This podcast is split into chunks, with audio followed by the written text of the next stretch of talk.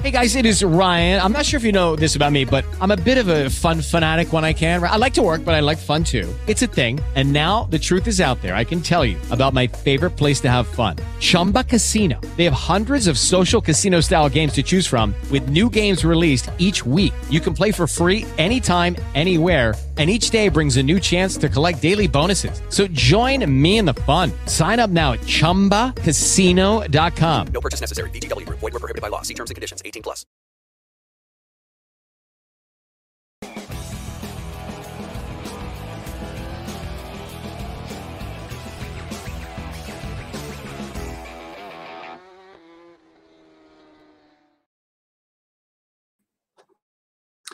Ciao a tutti, lunedì 9 agosto, ore 18, live OGP per analizzare i temi del Gran Premio di Stiria sullo Spielberg e naturalmente siamo in tre, sebbene sparpagliati in Italia e pure all'estero. Intanto lo ZAM, Giovanni Zamagni, eccolo collegato dall'Austria, esattamente da dove? Ciao, Ciao ZAM!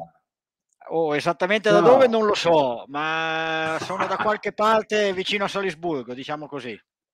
Grosso ok. Mentre Linge non è lontano da te, Giovanni, perché è in Alto Adige, a non troppi chilometri dal Brennero. Giulio Bernardelli in ferie. Ciao Giulio. È una notizia, una notizia, una notizia Nico, che sono... Eh, direi, no, sono molto eh, vicino al Brennero, sono in, in Val Racines, a Racines. Ah, che meraviglia. Quindi sono vicinissimo a Vipiteno, per cui a una quindicina di chilometri dal Brennero. Eh, infatti, certo, certo. Stasera potete cenare insieme, volendo. Eh. Allora, allora, un gran premio pieno di colpi di scena, eh, non tutti belli, eh, però bellissimo il successo di Martin, debuttante, ricordiamo, rookie della MotoGP, ha fatto solo sei gare, giustamente Zam ha messo in evidenza sei gare, ha fatto due pole e una vittoria e ha 23 anni. È nato quando Valentino Rossi già aveva in tasca il primo titolo mondiale. Ecco, tanto per dire. Bellissima gara la sua, secondo Mir, terzo Quartararo, il brutto incidente di Pedrosa con, che ha coinvolto Salvatore, poi ne parleremo, ha interrotto dopo tre giri la gara e dopo si è ripartiti con questa classifica, già che ci siamo, leggiamo, allora vince Mir, con la Ducati Pramac, eh, a prendere la classifica che ho qua, in eh, 38.07.879 Martin, davanti a Mir, che stacca di 1, 548. Terzo Fabio Quartararo a 9 secondi, 632 con la Yamaha. Quarto Brad Binder a 12.771.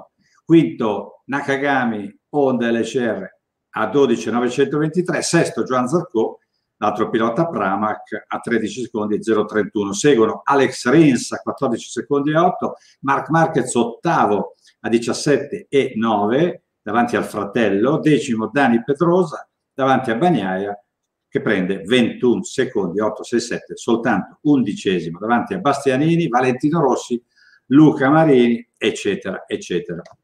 Allora Zam, eh, tu hai fatto una critica pesante a Michelin, perché la mancanza di costanza di qualità questa volta ha pesato. Tanti sono i casi di piloti che hanno avuto una troppo alta differenza di rendimento tra la prima e la seconda partenza. Come è andata?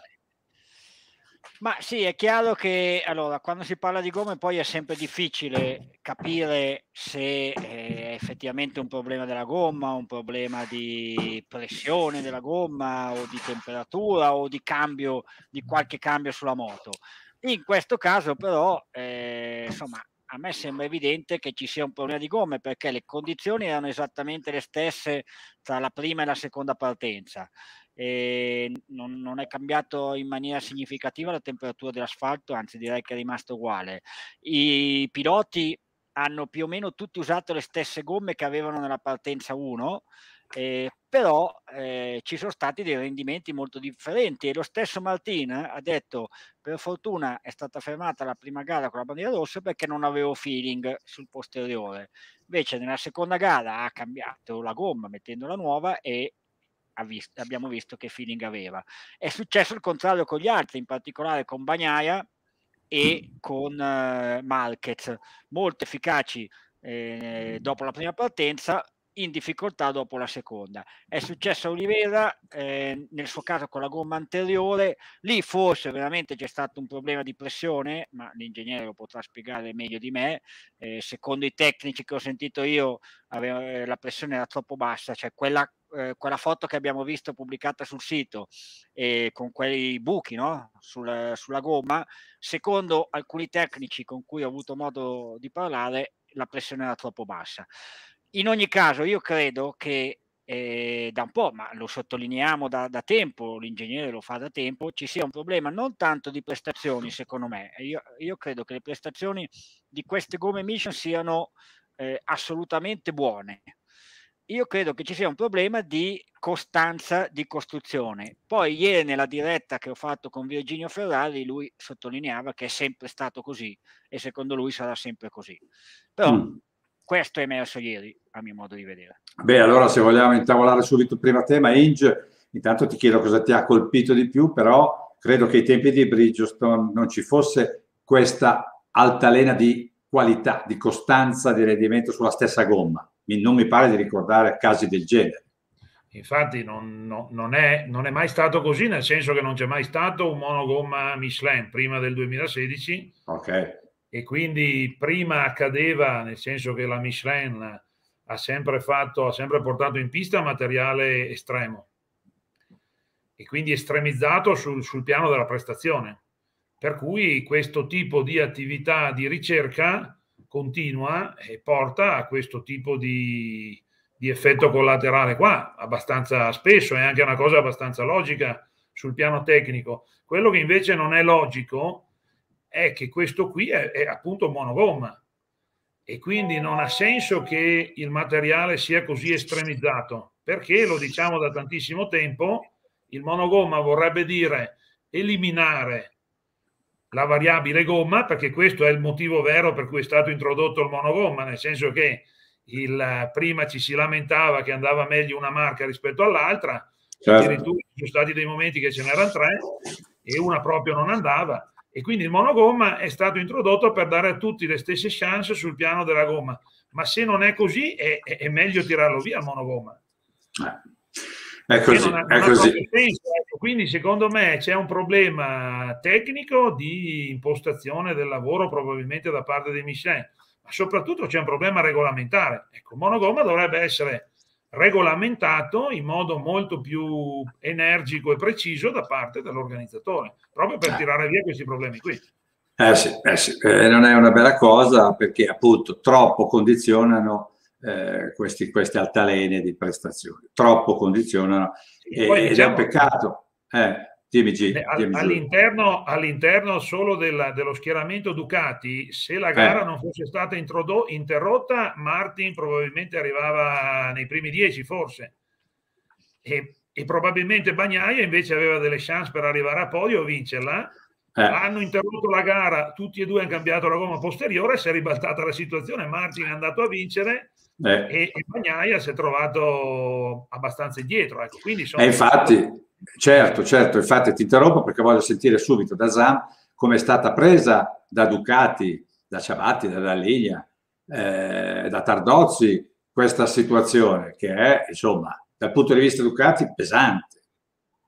No, beh, lo sai che Nico, quando succedono queste cose delle gomme non ci sono mai delle prese di posizione ufficiali.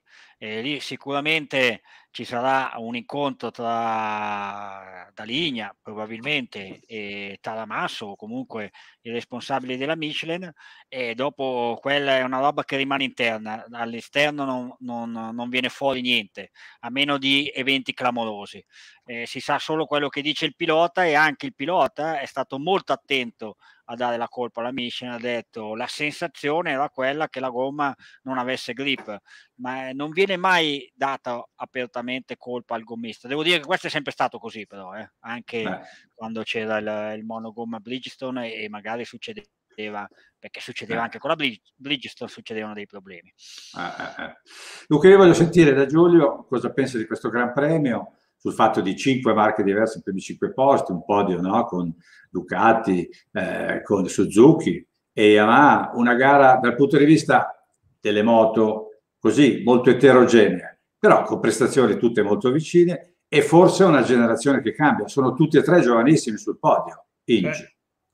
Ma sì, tanto per me è stato un gran premio in cui mi, mi sono sentito improvvisamente vecchio, nel senso che ha dichiarato che smetterà a fine stagione, l'ultimo pilota che ho avuto il piacere di seguire con Aprilia all'inizio della sua carriera, quindi 25 anni fa, con la 125 e poi con la 250. E, e poi ha vinto Marti con eh, il team Pramac che non vinceva da 17 anni quando a dirigerlo c'ero io con la Honda e con le, e con le Bridgestone. E quindi diciamo che insomma mi è sembrato che sia stato un gran premio, almeno per me, un gran premio di grande cambiamento, insomma. Però la cosa, la cosa significativa, secondo me, da sottolineare è appunto questa qui. Cioè hanno vinto, tre, sono arrivati a podio tre piloti, ha vinto probabilmente il più talentuoso dei tre, secondo me. Io lo seguo da, da quando faceva ancora il CEV ed è un pilota estremamente talentuoso, Martin. Eh, però sono tre piloti che sono nati tra il 97 e il 99, appunto quando Valentino Rossi già, già era, era, un bel po' famoso. del mondo. sì. E, e sono tre piloti che sono cresciuti guidando un certo tipo di moto, cioè le Moto 3, la Moto 2, ecco. Quindi sono piloti che sono estremamente diversi nello stile di guida rispetto a, ai piloti della generazione precedente, ma anche rispetto allo stesso Marquez. Eh, quindi questo qui segna effettivamente un cambio generazionale perché questi tre piloti qua secondo me saranno protagonisti per uh, parecchi anni e quindi segneranno la MotoGP.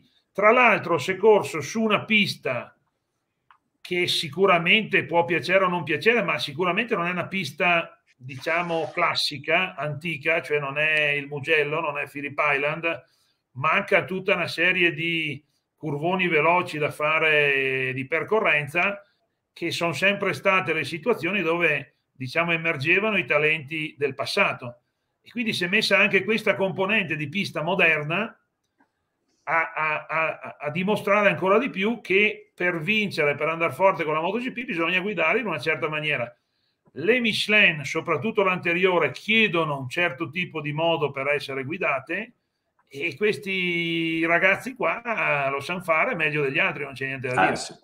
Eh sì. Infatti Zan, tu hai fatto delle bellissime dirette, qualcuno ti fa i complimenti anche qui in questi tre giorni e in particolare con Rigamonti è venuto fuori, eh, beh, sappiamo tutti e tre quanto eh, Martin sia talentuoso, no? però che eh, è stato capace di ribaltare la situazione nel T3 guidando eh, portando tanta velocità dentro le curve. Puoi sintetizzare quello che ha detto Marco Rigamonti, che eh, svela un po' quello che è le difficoltà Ducati e la possibilità di eh, colmarle con una guida più scorrevole.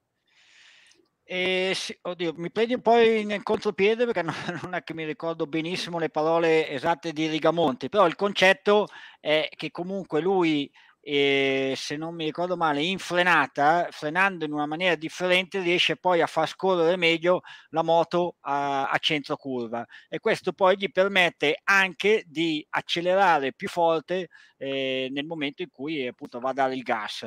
E praticamente è, è come ha detto anche ha sottolineato Pecco Bagnani e, e anche Virginio eh, eh, lui guida un po' la Ducati come se fosse una Suzuki, una Yamaha in quel frangente lì. E in quel frangente lì obiettivamente faceva eh, una grande differenza rispetto agli altri piloti Ducati andando a vedere i cronologici, no, i parziali dei tempi del T3 c'era una bella differenza. E quindi questo è, è, è sicuramente un bel, eh, come dire, un bel, un bel passo in avanti per Ducati perché Ducati ha sempre sofferto in quel punto lì e io mi ricordo che anche eh, Dovizioso quando vinceva sottolineava come nel T3 fosse sempre in difficoltà. Certo. E, quindi... e, ha vinto, e, ha vinto, tre volte lì, non è che... No, esatto, quindi eh. però Martina ha fatto un passo in avanti secondo me eh, sotto questo eh, aspetto. Certamente, e Inge, interessante era anche la considerazione che veniva fatta, eh, cioè che Ducati eh, diceva qualcuno, eh, non ha più tutto quel vantaggio sul dritto, perché comunque Yamaha e Suzuki riescono mediamente a uscire più veloci dalle curve e quindi eh, ora che per, per, poter superare una Yamaha Suzuki lo si può fare solo nella seconda metà del rettilineo, quando prima già in accelerazione c'era una differenza sostanziale. Tu ti ritrovi in questa considerazione? Ma sì e no, nel senso che poi è, è più o meno sempre stata così, perché queste MotoGP, anche la, la, la più lenta motoristicamente parlando dell'Otto che è Yamaha, sono talmente potenti, hanno talmente tanta cavalleria che fino alla quarta marcia la potenza viene sempre tagliata. Cioè quello che viene fatto è una gestione dell'accelerazione motore, quindi della capacità di prendere giri del motore, quindi di accelerare, che non è mai al massimo fino alla quarta marcia. Il, il massimo, eh, i motori lo possono esprimere in quinta e sesta, quindi è chiaro che la differenza di cavalleria della, della Ducati viene fuori soprattutto in quinta e sesta e lo abbiamo visto già nei Gran Premi di quest'anno, l'abbiamo visto in Qatar, l'abbiamo visto al Mugello. Hai, hai, hai, ragione Giulio, hai perfettamente ragione, tu lo dici da sempre, però ricordo bene che Marco Rigamonti diceva che l'anno scorso si era visto un po' con le nuove Michelin, ma quest'anno si è visto più chiaramente che il vantaggio che Ducati aveva sul dritto si è ridotto e Ducati riesce a superare i rivali soprattutto sulla fine del, del rettilineo. Però la cosa che mi interessa di più, Inge, è questa. Allora anche la Ducati con un pilota che chiede scorrevolezza come Martin la si può voltare secondo i gusti e la guida del pilota, lo si può fare. Eh sì, nel senso che questo vale, Nico, un po' per ogni moto. È chiaro che un pilota che guida in pista, mm, questa cosa qui la diceva Cadalora qualche, qualche tempo fa in una nostra trasmissione, il pilota che ama la guida della moto in pista vorrebbe guidare una moto come la Yamaha o come la Suzuki, perché in pista è, è bello fare le curve forte. Okay? E queste moto qui ti, ti, ti permettono di fare quella, quella manovra lì in maniera, in maniera esagerata. La Ducati invece richiede, così come altre moto in passato, richiede una guida un po' diversa e quindi in un certo senso ti devi adattare. Se tu ti ostini a chiedere alla Ducati questo tipo di guida qui, stile Yamaha, molto scorrevole, eh, eccetera, eh, ci vai a, a, litigare e non ottieni un gran risultato. Invece Zarco prima, e, perché già dall'anno scorso, Martin quest'anno, hanno dimostrato che la moto può essere guidata in maniera diversa e Martin quando, quando, è stato in pista in forma è stato assolutamente molto molto efficace. Ma così come ha saputo esserlo in qualche occasione Bagnaia addirittura anche Bastianini si è visto guidare la moto in un certo modo in Qatar ad esempio. Ecco quindi insomma la Ducati va interpretata. È chiaro che quello che non ha che, che una piccola critica che io faccio alla Ducati quello che non ha saputo fare magari in passato è portare il pilota a capire la moto in questa maniera qua. E a Zarco, a Martin è venuto probabilmente in maniera spontanea, naturale, mentre è una cosa che puoi anche raggiungere lavorando, lavorando col pilota. Ecco, questo magari è mancato in passato. Adesso se, se lo ritrovano in casa, sto campioncino, e secondo me lo, se lo devono tenere ben stretto anche se io Zam sono molto molto giù di corda per quello che è successo a Bagnaia, perché secondo me anche Pecco stava guidando molto bene e aveva in mano la situazione, questo è veramente pesante, sta cosa qua, non mi stanco di dirla. Eh, Zam, Mir e Quartararo, scusa se ti ho zittito, in... poi abbiamo, dobbiamo tornare sui temi perché tanti lettori pongono delle domande, ci sarà lo spazio per le risposte, mm-hmm. fatalmente andremo ancora a parlare di queste cose come di Pedrosa, di Marquez, eccetera. Zam, eh, intanto ricapitoliamo la classifica e poi guardiamo quali chance no, a Quartararo, quali ce le ha Mir, perché eh, se è pronto Luciano ci vediamo alla classifica mondiale, eh, Quartararo ha portato il suo vantaggio, grazie a Luciano, a 40 punti dai eh, 172 del pilota Yamaha si arriva ai 132 del seguitore più vicino che è Zarco con la Ducati Pramac. Terzo è salito Mir adesso è a 51 punti della vetta, Bagnaia è quarto a 58, Miller è quinto a 72, poi c'è Vignales sesto a 77 punti di ritardo, Oliveira settimo a 87, Binder a 99, Spargaro a 111, Marquez è a 114. Allora è presto per dire che sia fatta, però Quartararo sta mostrando una bella testa, Zam, tu l'hai sottolineato giustamente, come hai sottolineato, poi sentiremo Linge sul nuovo abbassatore, quanto sia servito a Suzuki, la consistenza di Mir, che è un grande, che il, tuo, il suo secondo posto è stata una bellissima gara. Ma eh, secondo me Mir è l'avversario principale in classifica generale di Quartararo. Eh, è vero che Zarco è più avanti, eh, 11 punti avanti rispetto a Mir, però secondo me eh, Mir è più forte in questo momento, è quello eh, più completo. Qui è riuscito ad andare forte anche in qualifica, quindi se riesce a fare questo eh, scatto su tutte le piste eh, diventa, diventa un avversario tosto per tutti. È chiaro che se è lui, come penso io, l'avversario di Quartararo, e Quartararo ha due gran premi di vantaggio quando alla fine ne mancano forse nove, ma probabilmente di meno o probabilmente 9 ma non con il calendario attuale. Insomma comunque sono sempre due gran premi di vantaggio che sono tanti secondo me a questo punto della stagione. Però Mir secondo me è fortissimo. È fortissimo dimostra di essere nettamente il numero uno della Suzuki come peraltro Quartararo dimostra di essere nettamente il numero uno della Yamaha e mi sembra una bellissima sfida. Poi ripeto, non voglio togliere niente a, Quartararo, a Zarco, che comunque è secondo in classifica, eh, però insomma secondo me Mira è più consistente e, più, e ha più possibilità di vittoria.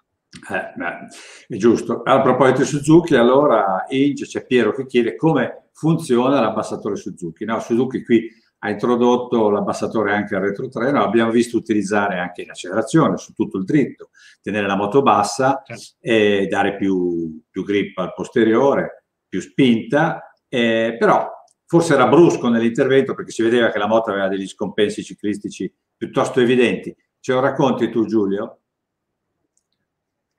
Ah, sì, intanto diciamo l'effetto che fa queste MotoGP hanno il, il forcellone che praticamente è fulcrato non, non distante da, da, dalla metà del, dell'interasse della, della moto e quindi il perno del forcellone non è tanto più indietro diciamo del, de, del punto di mezzo tra, le due, tra i due perni ruota.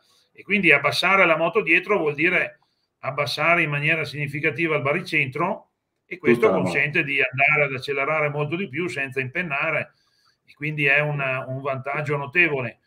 E, allora, il regolamento tecnico impedisce di utilizzare delle sospensioni attive come venivano utilizzate in Formula 1 una volta e come di fatto eh, sono presenti su qualche moto stradale a livello di regolazione poi della parte idraulica eh, in, maniera, in maniera attiva, elettronica. Questi abbassatori sono dei congegni meccanici che funzionano in maniera abbastanza semplificata, cioè la moto viene abbassata sostanzialmente utilizzando il trasferimento di carico che c'è in accelerazione un po' come avviene nel, con, con, con, con, l'abbassamento della sedia d'ufficio.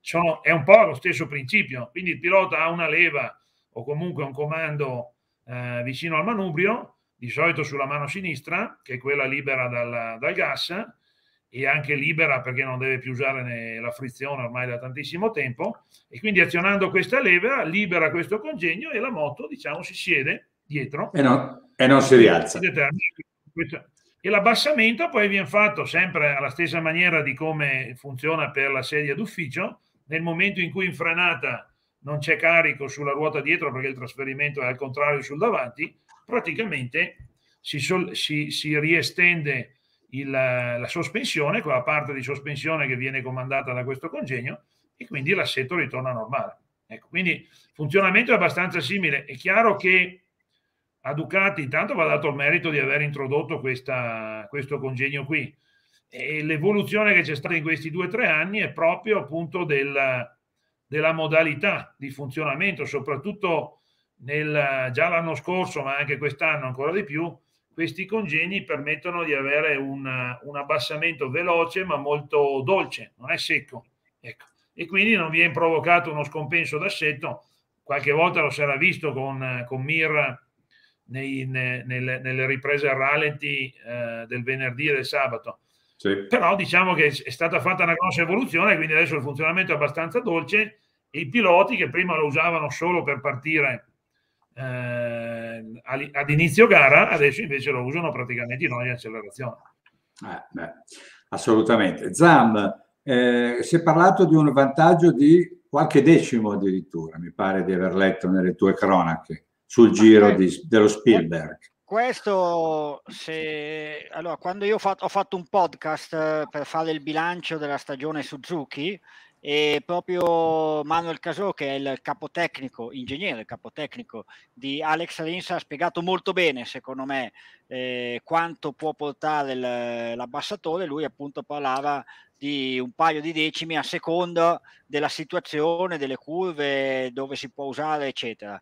E quindi, insomma, stiamo parlando di un bel vantaggio e soprattutto di un, un ampio margine, secondo me, non tanto sul giro secco quanto sul complesso della gara, perché permette al pilota di essere più, eh, meno impiccato rispetto a quando non ce l'ha. Almeno io credo mm-hmm. che sia questo soprattutto il vantaggio. Ah sì, ah, sì. Eh, ci siamo sì, poi diciamo che il vantaggio eh. c'è, Vai. c'è soprattutto Vai. Quando, quando, si esce con, con, le marce basse dalle curve, perché è chiaro che se fossero curvoni da quarta, quinta, ah. l'effetto sarebbe molto più lieve in, in, una pista del genere, giustamente la Suzuki l'ha portato forse nella pista dove è più utile. Certo. Perché qui sono tutte accelerazioni da, da, da, velocità abbastanza bassa di seconda e di terza marcia. Sì. E dove ci sono poi curvoni da raccordare, ma che sono quasi un rettilineo, per cui alla fine la moto schiacciata bassa funziona bene, non ha bisogno di, avere, di lavorare sulle sospensioni. Yamaha guida la classifica costruttori con 8 punti di vantaggio su Ducati. 200 a 192. Io, Zan, volevo parlare un attimo dell'incidente che ha coinvolto Savadori. Allora, è caduto Pedrosa al terzo giro, la moto e il pilota sono rimasti lì in pista all'uscita della curva 3. Naturalmente chi ha potuto avere una visibilità sufficiente l'ha scartato, Savadori è arrivato coperto, l'ha visto all'ultimo, non ha potuto evitare la moto, ha rischiato tantissimo. Ieri Virginio Ferrari nel tuo live eh, Ferrari che salutiamo e che è un amico, addirittura diceva, per me deve essere come l'uomo in mare, bisogna fermare tutto, bisogna fermare la gara. E io oggi nel mio editoriale ho sviscerato un po' quale potrebbe essere la regola. Io dico, parliamone, perché in effetti questa dell'investimento è la condizione potenzialmente più pericolosa. Purtroppo sappiamo bene che non abbiamo trovato soluzioni, è difficilissimo proteggere il pilota, eccetera. Allora, seguendo il filo di Virginio, io ho pensato, se la regola dice pilota e moto parzialmente in pista, gara sospesa, sul dashboard istantaneamente appare la, la, l'avvertimento, il warning, gara finita, la luce di coda si, delle moto si accende come quando piove per segnalare il pericolo e i piloti rallentano, vietato sorpasso, vietato proseguire. La gara è sempre sospesa, lo so, ci sono problemi di ogni genere, anche problemi di palinsesti televisivi, però è pur vero che bisogna trovare delle soluzioni, ripeto, a una situazione che è troppo pericolosa, che potenzialmente si può riprodurre ogni domenica. Voglio sentire prima te e poi Giulio. Ma non lo so, io uh, ne ho parlato ieri sera con Virginio e sinceramente ho qualche dubbio. Lui dice il pilota quando c'è una moto a terra deve chiudere il gas immediatamente e alzare la mano. Eh, è fattibile? Io, io, non lo so perché l'istinto del pilota secondo me è quello di, di schivare la moto e, e poi procedere non lo so, io ho qualche dubbio che si possa fare. Virginio eh, ne era molto convinto, ne è molto convinto di questa soluzione. Eh sì. Eh, lui, lui raccontava, so. raccontava quell'episodio famoso di Hockenheim 89. Eh, che, sei, che, sei, anche emozionato. Eh, certo, emozionato con la morte di Ivan Palazzese, eh. insomma. E lui è stato lì a fargli il massaggio cardiaco, ragazzi. Lui ha mollato la moto, è stato il primo a soccorrere Ivan Palazzese e a fargli il massaggio cardiaco per cercare di tenerlo in vita e non ce l'ha fatta, quindi è chiaro che era commosso.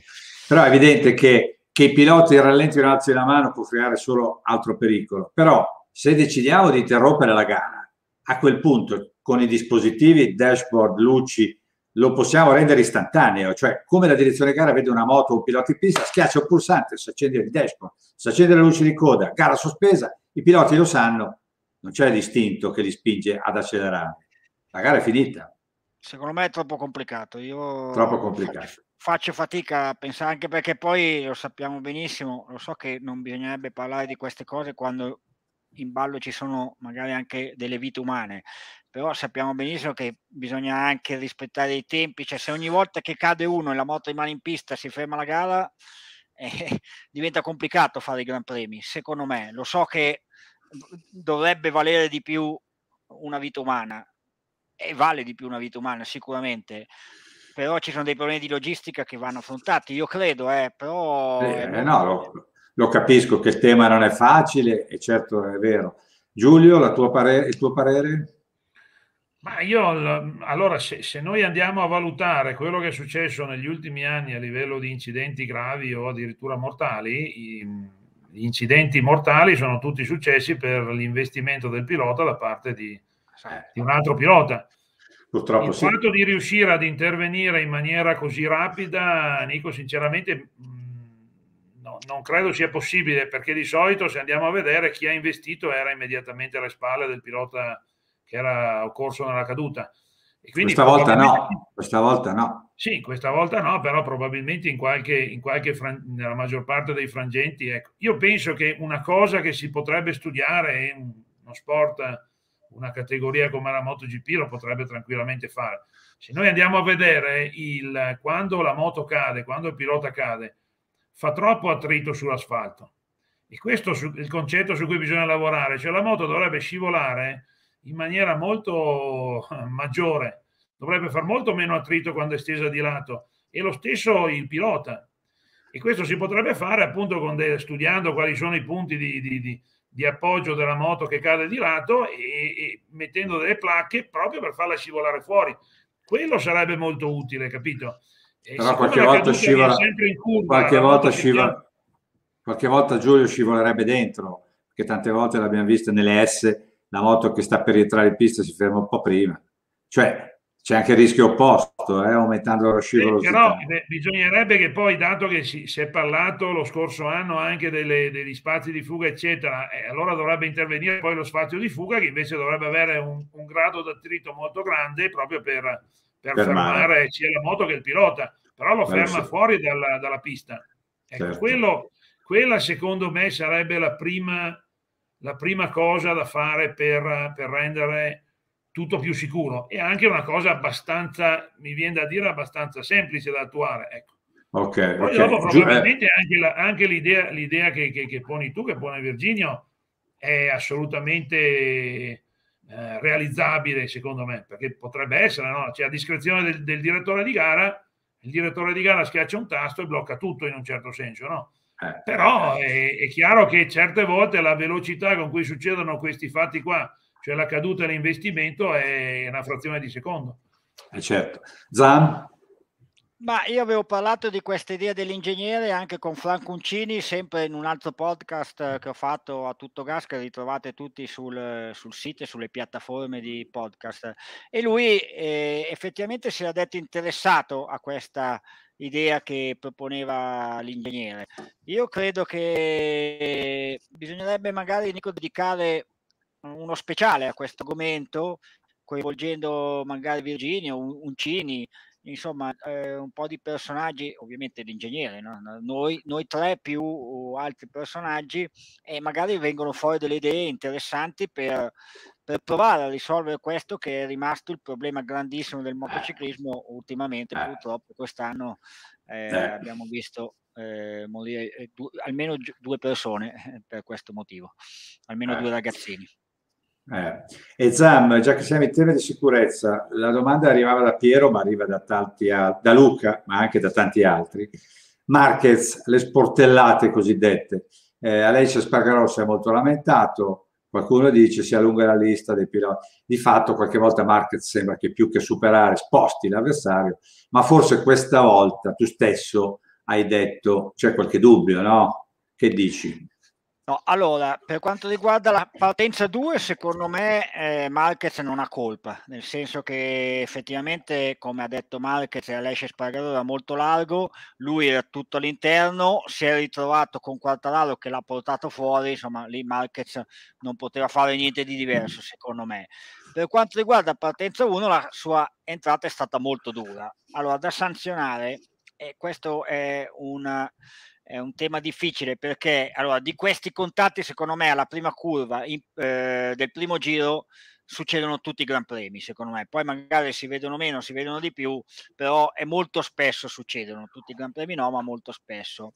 Mm. Io però sono d'accordo su quanto ha dichiarato Alessia Spargarò, eh, adesso non nello specifico incidente, ma in generale, allora spesso viene data una sanzione soltanto se c'è una conseguenza eh, più o meno grave, cioè la caduta di un altro pilota, un pilota che va fuori in maniera molto evidente. Ecco, secondo me questo è sbagliato, bisognerebbe dare una sanzione per il tipo di manovra che uno fa, non per la conseguenza che comporta. Voglio dire, se tu passi col rosso, passi col rosso e prendi la multa, anche se non vai contro nessuno, no? Sei passato col rosso e prendi la multa. Allora, se si decide, io non dico che debba essere sanzionato per forza, però se quella è una entrata da sanzionare va fatta indipendentemente dal fatto che abbia provocato in questo caso una caduta o meno. Eh, io su questo sono d'accordo con Alessia Spargarò. Poi sul fatto che Marquez andasse sanzionato invece ho molti dubbi. Eh, Giulio, hai dei dubbi? No, nel senso andava sanzionato secondo me, ma semplicemente per un motivo, nel senso che se tu vai a sanzionare un pilota perché esce sul verde, eh, non puoi non sanzionare Marquez che lo butta fuori e lo fa uscire sul verde. Ecco, quindi in questo senso qua va fatta la sanzione. Ma secondo me tutto, tutto questo tipo di manovre eh, succedono perché eh, i piloti ormai corrono in un grande parcheggio. E quindi eh, diciamo che hanno, hanno un, cioè quella, la prima curva in particolare è, è una curva che è sono centinaia di metri quadri d'asfalto, no? Quindi voglio dire, cioè il pilota è, è, è istintivamente portato a dosare di più. Se pensiamo che il, la pista di, di, di, dell'Austria fosse fatta come la vecchia Asse, con la, l'erba umida scivolosa all'esterno, no, no, non avrebbe mai azzardato Marquez una cosa del genere. Quindi, secondo me, bisognerebbe ridiscutere e rianalizzare anche questo, questo argomento di omologazione no, dei circuiti di cui abbiamo parlato lo scorso anno, cioè più che dare la sanzione perché il pilota va fuori dal tracciato, bisognerebbe che il pilota fosse indotto a rimanere nel tracciato e la parte esterna dovrebbe essere almeno per un metro o due molto più scivolosa dell'asfalto che lui trova in pista e quindi automaticamente se lui mette le ruote fuori rallenta. E questa cosa qua, secondo me, risolverebbe tantissime di queste questioni. Io dico anche che sì, Marquez eh, direi che eh, il contatto non gli fa paura, diciamo così. Però domenica abbiamo visto anche ora sabato eh, un sorpasso in Superbike di Toprak Razvatlioglu a, a Redding che l'ha letteralmente spostato e Redding si è un po' incazzato, ma alla fine neanche tanto, l'ha presa in saccoccia e si è vendicato nella gara successiva. Cioè, voglio dire che è difficilissimo trovare delle soluzioni su questa condotta perché, perché non si capisce mai se c'è una volontà, se c'è, eh, capito, un, una malafede. È, è, molto difficile, è molto difficile arrivarci, Zano. Che dici? Sì, beh, io l'incidente alla Superbike non l'ho visto perché purtroppo non sono proprio riuscito a vedere niente della Superbike. È chiaro che è difficile capire se c'è una volontarietà. Nel caso di una volontarietà dovrebbe essere sanzionato immediatamente. Certo. È vero che con Marquez viene da pensare spesso che c'è una volontarietà. Questo uh, purtroppo va, eh, va eh. sottolineato. Eh, però, però... Uh, insomma, io eh. faccio fatica a dire che andava sanzionato sicuramente. Per quanto ha fatto ragione. in partenza 1.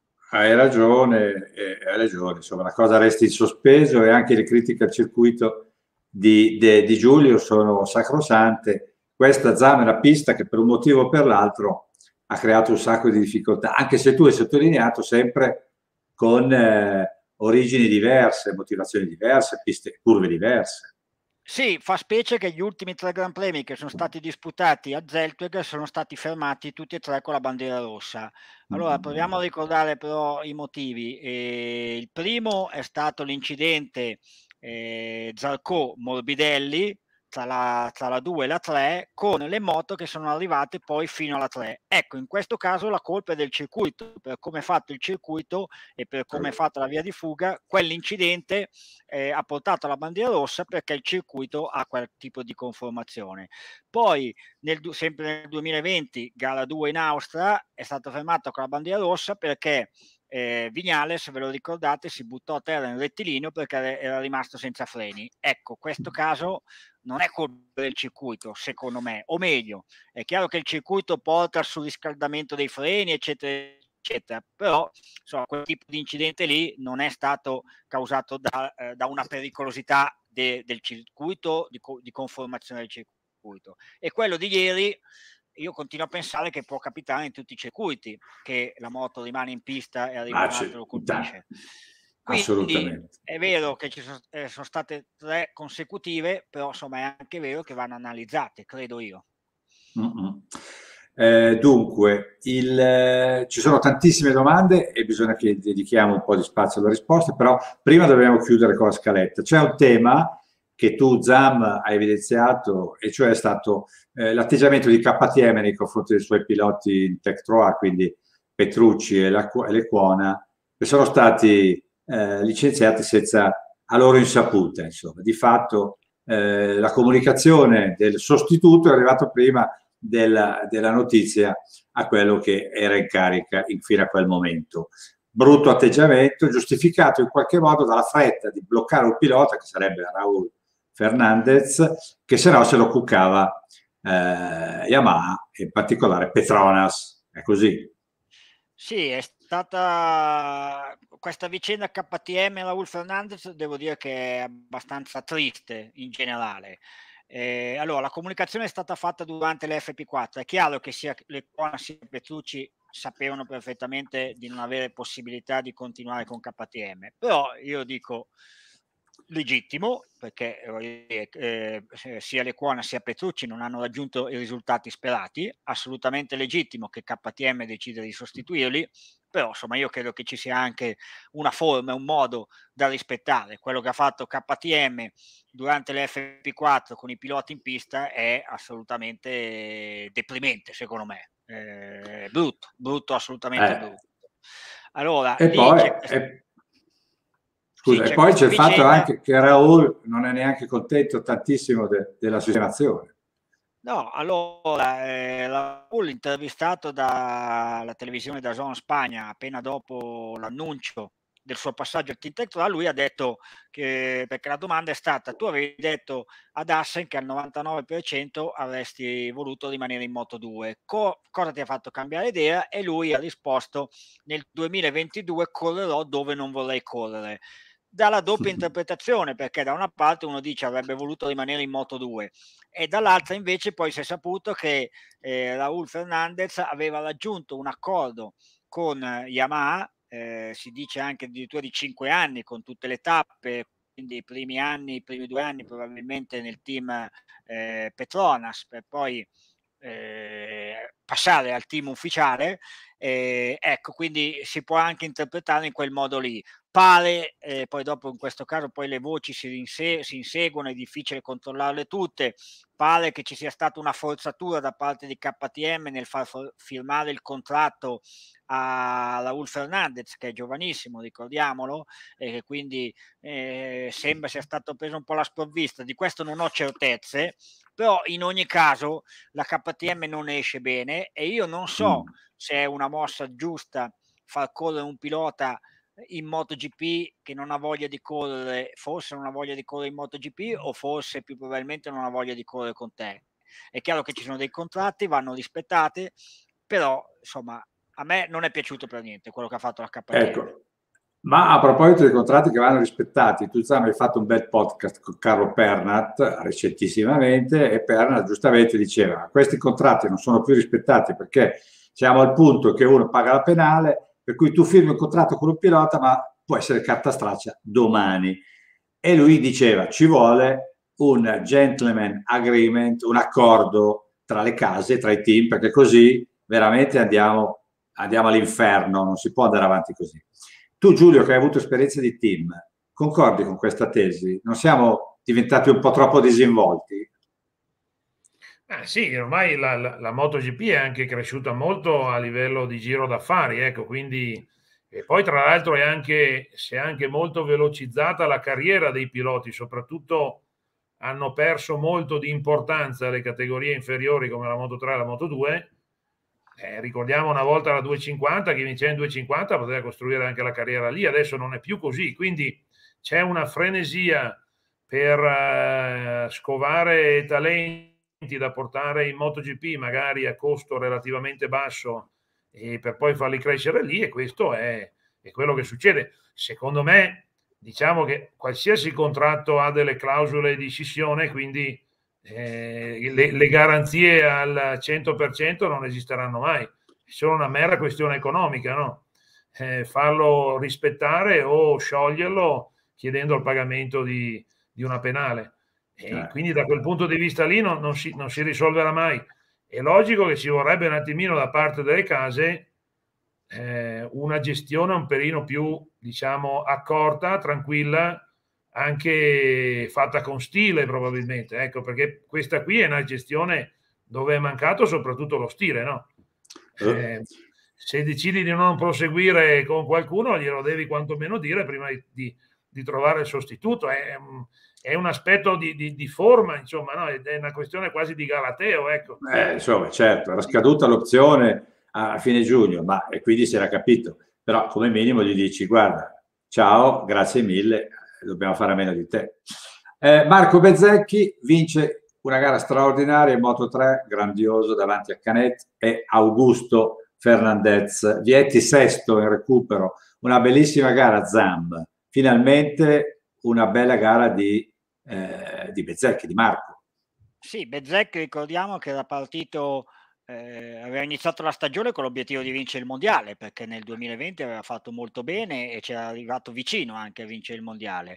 Quindi eh. fino adesso è stata una stagione un po' deludente, la prima vittoria di Bezzecchi, però una vittoria importante secondo me. Allora il vantaggio in classifica che ha Remy Gardner è molto grande, però la gara di ieri ha dimostrato che se messo sotto pressione anche lui può sbagliare. E quindi insomma Bezzecchi deve puntare un po' a questa cosa, deve eh, prendere consapevolezza che eh, anche Gardner può sbagliare e quindi ripeto è lontano in classifica però chissà eh, ieri ha guidato molto bene ha fatto veramente ah. una gran gara. Sono 44 punti che sono tanti ma insomma non sono però decisivi ancora. E, e invece in eh, in Moto 3 Pedro Acosta vince ancora, il suo vantaggio in classifica sale a 53 punti su Garcia, bravissimo ieri anche Garcia, e Fenati come ha fatto terzo, è anche terzo in classifica mondiale, davanti a Foggia. Eh, Acosta, Acosta fenomeno, una volta in più lo ha dimostrato Zan.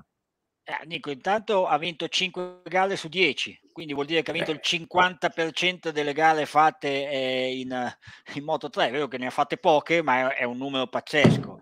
L'altro dato statistico da sottolineare è che la, la KTM, con i suoi tre marchi KTM, Gas Gas e Usquarna, ha monopolizzato il podio ed erano, se non sbaglio, 41 Gran Premi che eh, la, Honda non, eh, la Honda metteva almeno un pilota sul podio, quindi è un altro dato statistico importante. Però a Costa, secondo me, a me impressiona come riesce a gestire ogni tipo di situazione, da quella più complicata a quella più facile e alla fine ne esce vincente sempre lui, quindi eh, bravissimo. Cacchio. Magico. Giulio, dove lo metteresti a Costa? Perché da lì sta stretto ormai, a parte che sta ah, sì, piccolina sì. la moto per lui. Eh, certo, lo, lo, lo, lo, faranno sicuramente passare in Moto 2, ma Costa dimostra avere un talento che potrebbe quasi fare il salto in MotoGP, secondo me. Ecco. A me ricorda molto per, per, la carica agonistica e la visione di gara che ha, ricorda molto Rossi ad inizio carriera. Perché alla fine Rossi le gare le vinceva così, no? vinceva i duelli, vinceva ed è un pilota esagerato da questo punto di vista qui. Perché lui proprio un, è un animale da gara ecco, è un pilota che esprime il meglio durante questi confronti a due. È spettacolare da quel punto di vista lì. Spettacolare assolutamente. Zam partiamo con le domande. JJ chiede Aprilia ha fatto bene a prendere Vignales? Chiaro che la domanda è un po' provocatoria. Vignales ieri è stato un vero disastro eh, però non, non, tutto per colpa sua, immagino. Sam? Beh, um, non per colpa sua non ne sarei sicuro, Nico, perché secondo me è stato lui a far spegnere la moto in partenza e quindi ah. del giro di cognizione. Quindi secondo me è colpa sua, anche se adesso cominciano a sputare veleno, chi attorno a lui, soprattutto il padre, comincia a dire basta, ah, adesso bisogna, basta stare in silenzio, bisogna parlare, come se ci fosse un boicottamento della Yamaha contro Vignales, eh, al quale io non credo. Vignales verrà annunciato in Aprilia questa settimana, io credo probabilmente a mercoledì e giovedì, comunque questa settimana, e ha fatto bene a prenderlo. Sì, secondo me, perché eh, comunque la, l'Aprilia aveva bisogno assolutamente di un pilota di altissimo livello io sono anche convinto che andare più forte di Alex Spargarò non è facile e poi preoccupa questo suo, questo suo alternarsi. Allora, negli ultimi tre Gran Premi Vignales ha fatto ultimo, secondo, ultimo. E voglio dire, fai fatica a fidarti di un pilota così, così stabile, soprattutto su una moto che ha bisogno di crescere. Però secondo me ha fatto bene. Quindi la risposta è sì, ha fatto bene. Antonio chiede a Linge come spiega la differenza di passo di Quartararo tra prove e gara. Aveva un passo FP3 vicino al record in gara e poi la domenica girava mezzo secondo più lento. Temperature, certo le condizioni sono cambiate tanto la domenica. Inge? Sì, sono cambiate tanto le condizioni, ma su queste piste in particolare, con, con una moto come la Yamaha, ma anche con una moto come la Suzuki, quando eh, ti trovi dietro e non riesci a esprimere il tuo ritmo che è fatto soprattutto di percorrenza di curva e quindi poi è difficile in gara ripetere le stesse prestazioni che hai, che hai in prova. Dovresti riuscire con una partenza uh, al massimo a trovarti in testa da subito, allora probabilmente anche Mir, forse qualcosa in più, almeno nella, nel, nel, nella, nella parte centrale della gara, secondo me qualcosa di più di Martin forse ce l'aveva solo che anche lui non è riuscito ad esprimerlo come lo stesso Quartararo. A proposito del Costa, eh, eh, Zan, eh, qualcuno ha sentito, adesso non trovo più la domanda precisa, eh, voci sul fatto che se ne sia parlato in Austria di un passaggio diretto, eh, come poco fa diceva Giulio, di Acosta addirittura in MotoGP come fece Miller. Beh, non lo fece il primo anno, eh, Miller. al, momento, al momento è vietato dal regolamento perché per correre in MotoGP ci vogliono eh, 18, 18 anni, anni almeno okay. 18 anni, quindi lui non ce li ha. Poi dopo questo non vuol dire che lui non possa correre in MotoGP perché i regolamenti li abbiamo visti adattati più volte per consentire uh, ai piloti di fare certe cose, tipo Marquez di entrare subito in un team ufficiale, Quartararo di correre in Moto 3 quando ancora non aveva l'età. Quindi insomma eh, la soluzione si trova. Al momento io dico che per regolamento non può. Per quello che so io, lui correrà sicuramente in Moto 2 con il team Aio KTM e mi sembra anche la naturale crescita di un pilota che non, ha, non deve avere nessuna fretta ad arrivare alla MotoGP perché eh, lui le occasioni ce le avrà sempre, secondo me. E JJ fa notare, lo vediamo, in sovraimpressione gli sponsor spingono per accosta in MotoGP, non lo so, ma comunque nel caso cambiare la regola di 18 anni in questo momento sarebbe piuttosto rischioso, non credo che Dorna si prenderebbe questa grossa responsabilità, vero Zan? Ma lo penso anch'io, lo penso anch'io. Eh, eh. Dunque invece su ieri, quando si è visto eh, Vignales spegnere il motore sulla linea di partenza, poveretto, è stato istantaneo l'intervento dei Marshall che l'hanno accompagnato fuori ed è venuto in mente quando invece Marquez fu molto più rapido dei Marshall e riavviò la moto a spinta, approfittando del fatto che c'era una leggera discesa, però è vero Zan. Allora molti dicono Marquez si prende troppe libertà e se le prendeva e adesso quelle cose lì non le potrebbe più fare. Ma sui sorpassi troppo lunga la casistica, insomma, e i provvedimenti sono tanti a dirlo. Sono pochi quelli che dicono una bella sportellata ogni tanto ci sta bene. Dunque c'è una, una concorrenza di pareri sulla opportunità di sanzionare Marquez, sulla ripetitività di questi sorpassi a rischio. Giulio? Ah sì, io resto sempre dell'opinione di prima, cioè secondo me nel momento in cui il, la direzione di gara viene organizzata per sanzionare cose che una volta erano invece segno di spettacolarità, quindi il, il, mettere le ruote appena fuori la pista, e allora è chiaro che queste situazioni qui, cioè per, proprio perché vuoi eh, organizzare e gestire le gare in questa maniera qua, queste situazioni qui le devi le devi sanzionare perché hanno tutto, cioè hanno la pericolosità, hanno l'intenzionalità, eh, hanno il fatto che un pilota comunque è stato spinto fuori pista completamente e non per colpa sua in quel caso lì, quindi secondo me le devi sanzionare. Poi io sai, a me sinceramente no, non piace molto questo tipo di regolamentazione così stretta e stringente. Io tornerei un po' verso quello che era il passato, magari eh, inserendo qualche aspetto eh, tecnologico per mantenere o addirittura incrementare il livello di sicurezza che c'è adesso rispetto a una volta. Ecco. Quindi no, no, no, non mi vedo il, le piste fatte come la vecchia Assen, però diciamo lo spirito dovrebbe essere quello lì, quindi eh, le, aree, le aree esterne alla pista, almeno per un metro e mezzo, due, dovrebbero essere abbastanza scivolose e, e quindi io le organizzerei così le cose, ecco, no? senza dover intervenire con dei provvedimenti che sono sempre abbastanza soggettivi e quindi complicati, no? Ecco. E la battuta più bella viene da Manuel che si prende il premio perché questo vale tanto. A Costa è vecchio, si ritiri. Eh?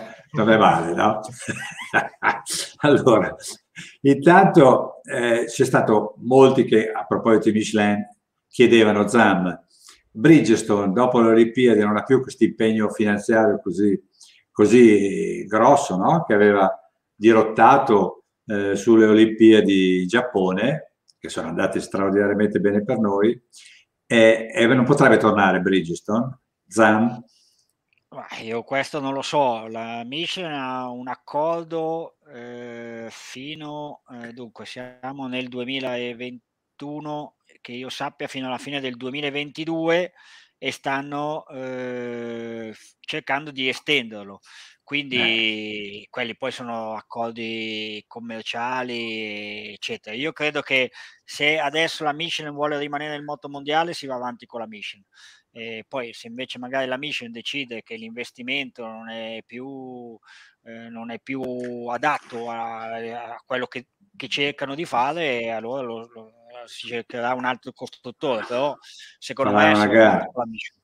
È eh. Davide ci saluta da Singapore e, e si, si, stupisce che l'Inge sia in vacanza, giustamente, è una cosa inammissibile. Anch'io, anch'io. Eh, eh tutti noi. Sì, siamo Tutti abituati no. ad andare allo ZAM in vacanza noi. Esatto. esatto, ma io sono anche orgoglioso di stare in vacanza, lo sai. A proposito, Zam, l'altra volta ci hai fatto vedere l'isola di Tavolara dalla finestra. Questa volta cosa ci fai vedere? Beh, fai vedere non, sono, non, sono, in vacanza, di la verità. No, eh. D'accordo, però sei in un bel posto. Guarda che bello. So Cos'è il Machu, il Machu Picchu? Il Machu Picchu. Siamo sempre in Austria sempre in Austria, ma sempre che non mi ricordo come si chiama il nome, il, il paese dove sono. Sono arrivato dopo allora, un bellissimo viaggio in moto. Con la Guzzi 85 TT, ricordo. Eh? V85 TT che devo dire va meglio rispetto a quella che avevo provato l'altra volta, che questa è 1.5 ah. e molto più piena in basso, quell'altra era... Ah. Eh, tra 3, 4, 5 mila giri era un po' vuota. Questa è molto più piena, va sempre piano secondo me, però ma io vado pianissimo, quindi va benissimo. Prima di fare l'ultima, l'ultima domanda all'Inge, che viene dai lettori, volevo comunicare una cosa che non sapete neanche voi. Mercoledì prossimo, dopodomani, che è l'11, eh, con, a Spezia, con, da Roberto Gallina, eh, insieme a Tony Merendino, siamo riusciti a mettere insieme tutta la squadra che 40 anni fa, nell'agosto dell'81, vinse il primo titolo con Lucchinelli. Dunque tutti, da Gallina, Merendino, Paita, Donnarumma, a Casabianca, Polese, tutti quanti 40 anni dopo. Non so se verrà Lucchinelli perché l'abbiamo deciso un po' al volo, però tutti siete invitati mercoledì 11 ore 15, Tingallina, eh, vicino a Spezia, eh, lo trovate facilmente. È bello, no? Ritrovare, perché questa è storia, ragazzi, è bello. Eh, quindi bisogna... bello. Però io sono in eh. Austria per il Gran Premio, mannaggia. Eh, lo so, voi... voi... Che volevo fare volentieri, mi sarebbe piaciuto fare volentieri. Eh, anche perché tu l'hai visto Gallino una serata a Milano, no? quando presentava il suo sì. libro e ti era sì. piaciuto. Verrà anche il perfetto, verrà anche il perfetto a fare il video, perché il perfetto non è lontano. Io prendo tutti quelli che sono in zona e allora via, viene anche il perfetto a fare il video. Lo mettiamo a fare il videomaker. E l'ultima domanda è questa, Inge, eh, visto che un po' di chiarezza occorre, perché c'è il monogomma? L'hai già accennato prima. Perché non si può più tornare al plurigomma? Ce lo puoi spiegare brevissimamente? Ma, eh, diciamo che non, intanto rispondo alla seconda parte della domanda. Non si può più tornare per una mera volontà politica, perché ci ricordiamo che lo scorso novembre, quando intervistammo Piero Taramasso, Piero Taramasso si dichiarò favorevole alla competizione tra gommisti. Sì. E dall'altra parte, oltre a questo motivo politico, di fatto la monogomma è una, una scelta semplicistica. Perché? Perché non porta l'organizzatore o la federazione, la commissione tecnica comunque, a entrare in un, in un tema che è quello della costruzione della, delle gomme, de, degli pneumatici, che è un tema tecnicamente molto complicato. Ecco. Quindi, secondo me, ci sono due strade, o eh, chi organizza la federazione e anche chi gestisce poi l'organizzazione delle singole serie si organizza tecnicamente in maniera più adeguata, allora i regolamenti tecnici possono essere studiati in maniera appunto più dettagliata e secondo me non ci deve più essere la, la paura della competizione tra produttori di componenti, no? Perché di questo si parla. Con l'elettronica è la stessa cosa.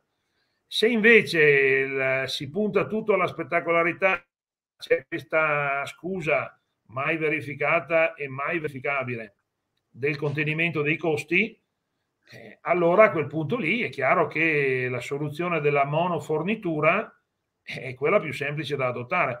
Io spero che in futuro, adesso si parla tanto di, di evoluzione, di regolamenti, eccetera, spero che in futuro il, lo, sport, lo sport del motore in generale vada verso questa forma di, di, di, di, di, migliore organizzazione dei regolamenti tecnici, ecco, perché così eh.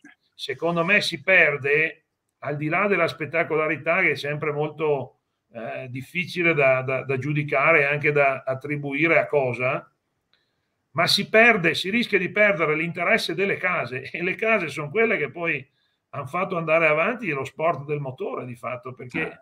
se togliamo i marchi eh, non si corre più. E quindi questo è il grande rischio. Eh sì. Michelin in questo momento qua sta ricavando, secondo me, una pubblicità che non è assolutamente positiva, perché con, con le, le, continue richieste di tornare alla Bridgestone, cioè la, la Michelin sarebbe la, la, prima a voler la competizione. Eh, per eh cui non fa bene a nessuno, si, si, ritirano, si ritirano le case, si ritirano i grandi perché non ricavano una, una pubblicità positiva e lo sport motoristico muore. Eh sì. Come dice giustamente Simone, sarebbe bello vedere nel paddock i track di tutti i commessi. Giancarlo diceva, ripeto, livellamento delle prestazioni uguale trenini, uguale più pericolo. E a proposito di spettacolarità, bisogna dire che qualcuno prima diceva, ma è più spettacolare vedere prestazioni tutte simili oppure vedere grandi sorpassi, grandi recuperi, imprese che in passato hanno fissato nella memoria i grandi campioni e dubbio c'è, anche perché Zan alla fine, la gara di ieri non è stata spettacolare. Sorpassi ne abbiamo visti pochissimi, se non c'era Marquez che faceva quelle entrate assassine, ne avremmo visti quasi zero, o sbaglio? Sì, ieri non è stata certo una gara entusiasmante, è mancato, sì, sono mancati un po' di sorpassi.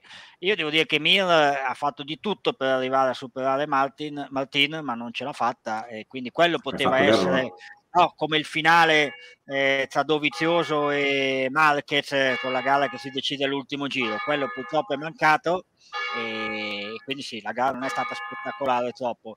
Dico, aggiungo che ho visto prima che qualcuno diceva allora Dovi sostituisce Salvadori domenica prossima in Aprilia? Assolutamente no, io continuo a non capire perché vengono fuori queste cose qua. No, eh, Dovizioso è in vacanza e in vacanza sta. E domenica prossima Gran Premio d'Austria, questo era Stiria, stessa pista, stesso mare, per Zam stessa moto, V85 TT eh, e via. E I tuoi programmi sono sempre gli stessi, live, le dirette serali, un, lo facciamo un brevissimo pronostico partendo da Linge, parliamo di MotoGP, vedremo lo stesso risultato oppure no? Perché alla fine le gomme cambiano. Beh, sai, le Ducati hanno dimostrato di, di essere molto molto competitive, tutte quante le Ducati, eh, cioè le quattro ufficiali voglio dire. E, ehm, però io mi aspetto di vedere competitiva la KTM e anche Mir e Quartararo perché se dovessero azzeccare una partenza giusta, dovessero trovarsi davanti da subito, il primo giro diventerà difficile poi superarli, eh, perché loro il passo ce l'hanno veramente forte. Zam, ce l'hai un pronostico? Per me vince di nuovo una Ducati. Mm. E io spero Bagnaia, che se lo meriterebbe, anche perché qui si tratta di fare il famoso click, vincere sta prima gara in MotoGP e poi far vedere quanto vale. Forza Pecco.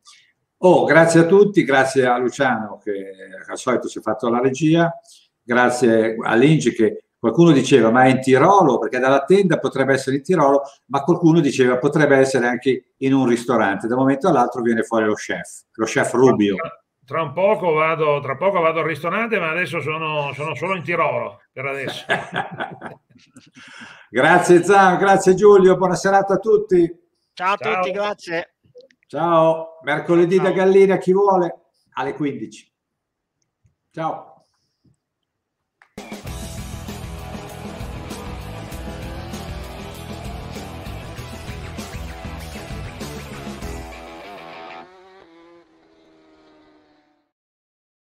With lucky landslots, you can get lucky just about anywhere. Dearly beloved, we are gathered here today to. Has anyone seen the bride and groom?